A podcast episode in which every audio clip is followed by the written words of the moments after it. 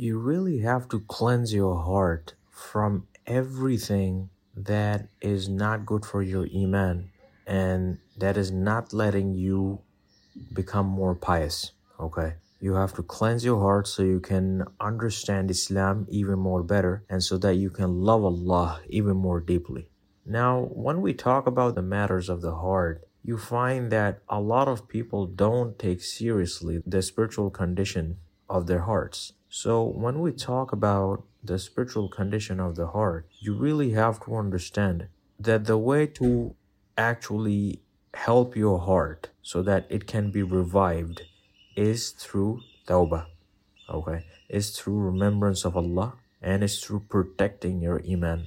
A lot of people, the way they function, they're going to do things for some time and their iman rises and then that's it, they leave it.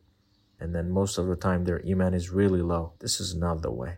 Every time you catch yourself where your iman slightly drops, you should strive hard so that your iman is increased.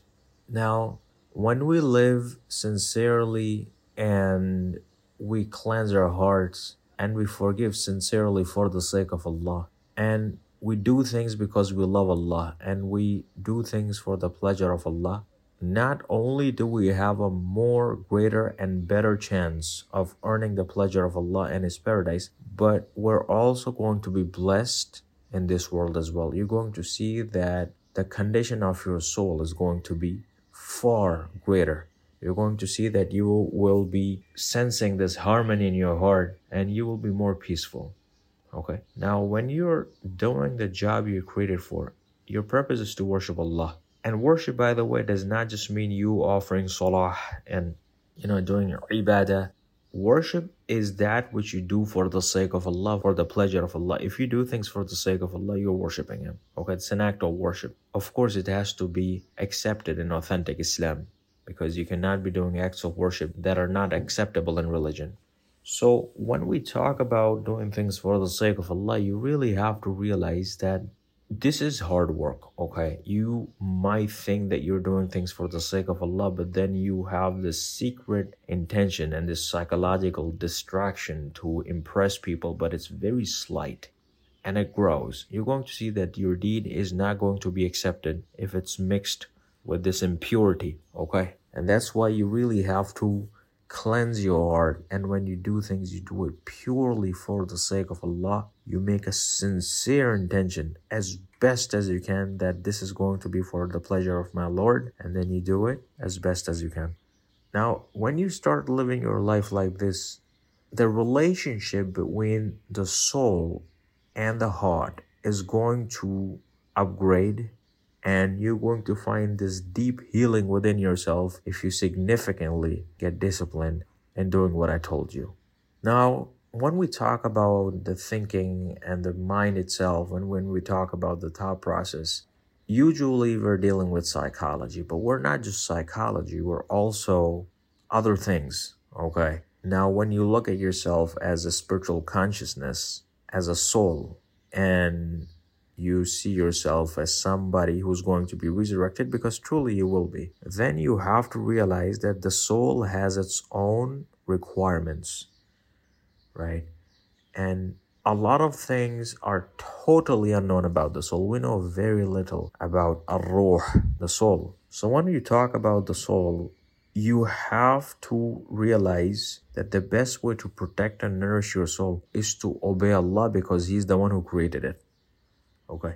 If you obey Allah and if you obey the Messenger sallallahu alaihi wasallam on the path of the companions, may Allah be pleased with them, you're going to actually, inshallah, succeed in both the worlds. You're going to make your journey content and peaceful. This does not mean that there's not going to be hardships. It means that when you're going through hardships because you're used to of seeking closeness to Allah, you will be spending your time in ibadah, which is good for you. You will be more patient.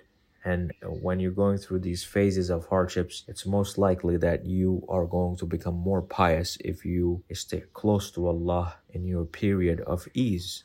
So life becomes really, really beautiful when you are practicing Islam and you're striving to be pious. And according to one of the scholars, he mentioned how if your goal is to be pious, the other goals you set in life, you're not going to miss them. meaning if you prioritize being pious, you're going to be more responsible and of course you're going to be more better in the way you function. Thus you're going to help yourself accomplish other things as well. So I want you to think about this and I want you to remember that if you repent sincerely and properly, Allah will be very happy to forgive you. Okay, really remember this. And we know from one of the authentic ahadith that the one who repents from a sin is like the one who did not sin. Okay, so if you sincerely repented, you made dua to Allah, you made tawbah, and you had a regret in your heart for what you have done, you made a sincere intention that you're not going to go back to it again, you're forgiven, inshallah, and you should move on with your life. And you should focus on doing good deeds, and you should be consistent in doing good deeds for the sake of Allah. If you function like this and you know you primarily focus on your afterlife, you're going to see that there's going to be a unique order, a very beautiful way of life that will show up in your life and you're going to find out that the way to order an organization and the way to actually live a peaceful and content life comes through authentic Islam you have to apply the religion properly and you have to remember Allah much. Ibn Taymiyyah he said the heart was only created for the remembrance of Allah. Umar bin Khattab he said radiallahu anhu that remembrance of Allah is a cure. Okay? So remember Allah subhanahu wa ta'ala and focus on your afterlife. Right? Allah has created you so that you can worship Him and as a byproduct, you can make your afterlife truly, truly extraordinary. So focus on this, think about your grave, and focus on Jannatul Firdaus. Focus on being as pious as you can be, and this is the way to the success of both the worlds.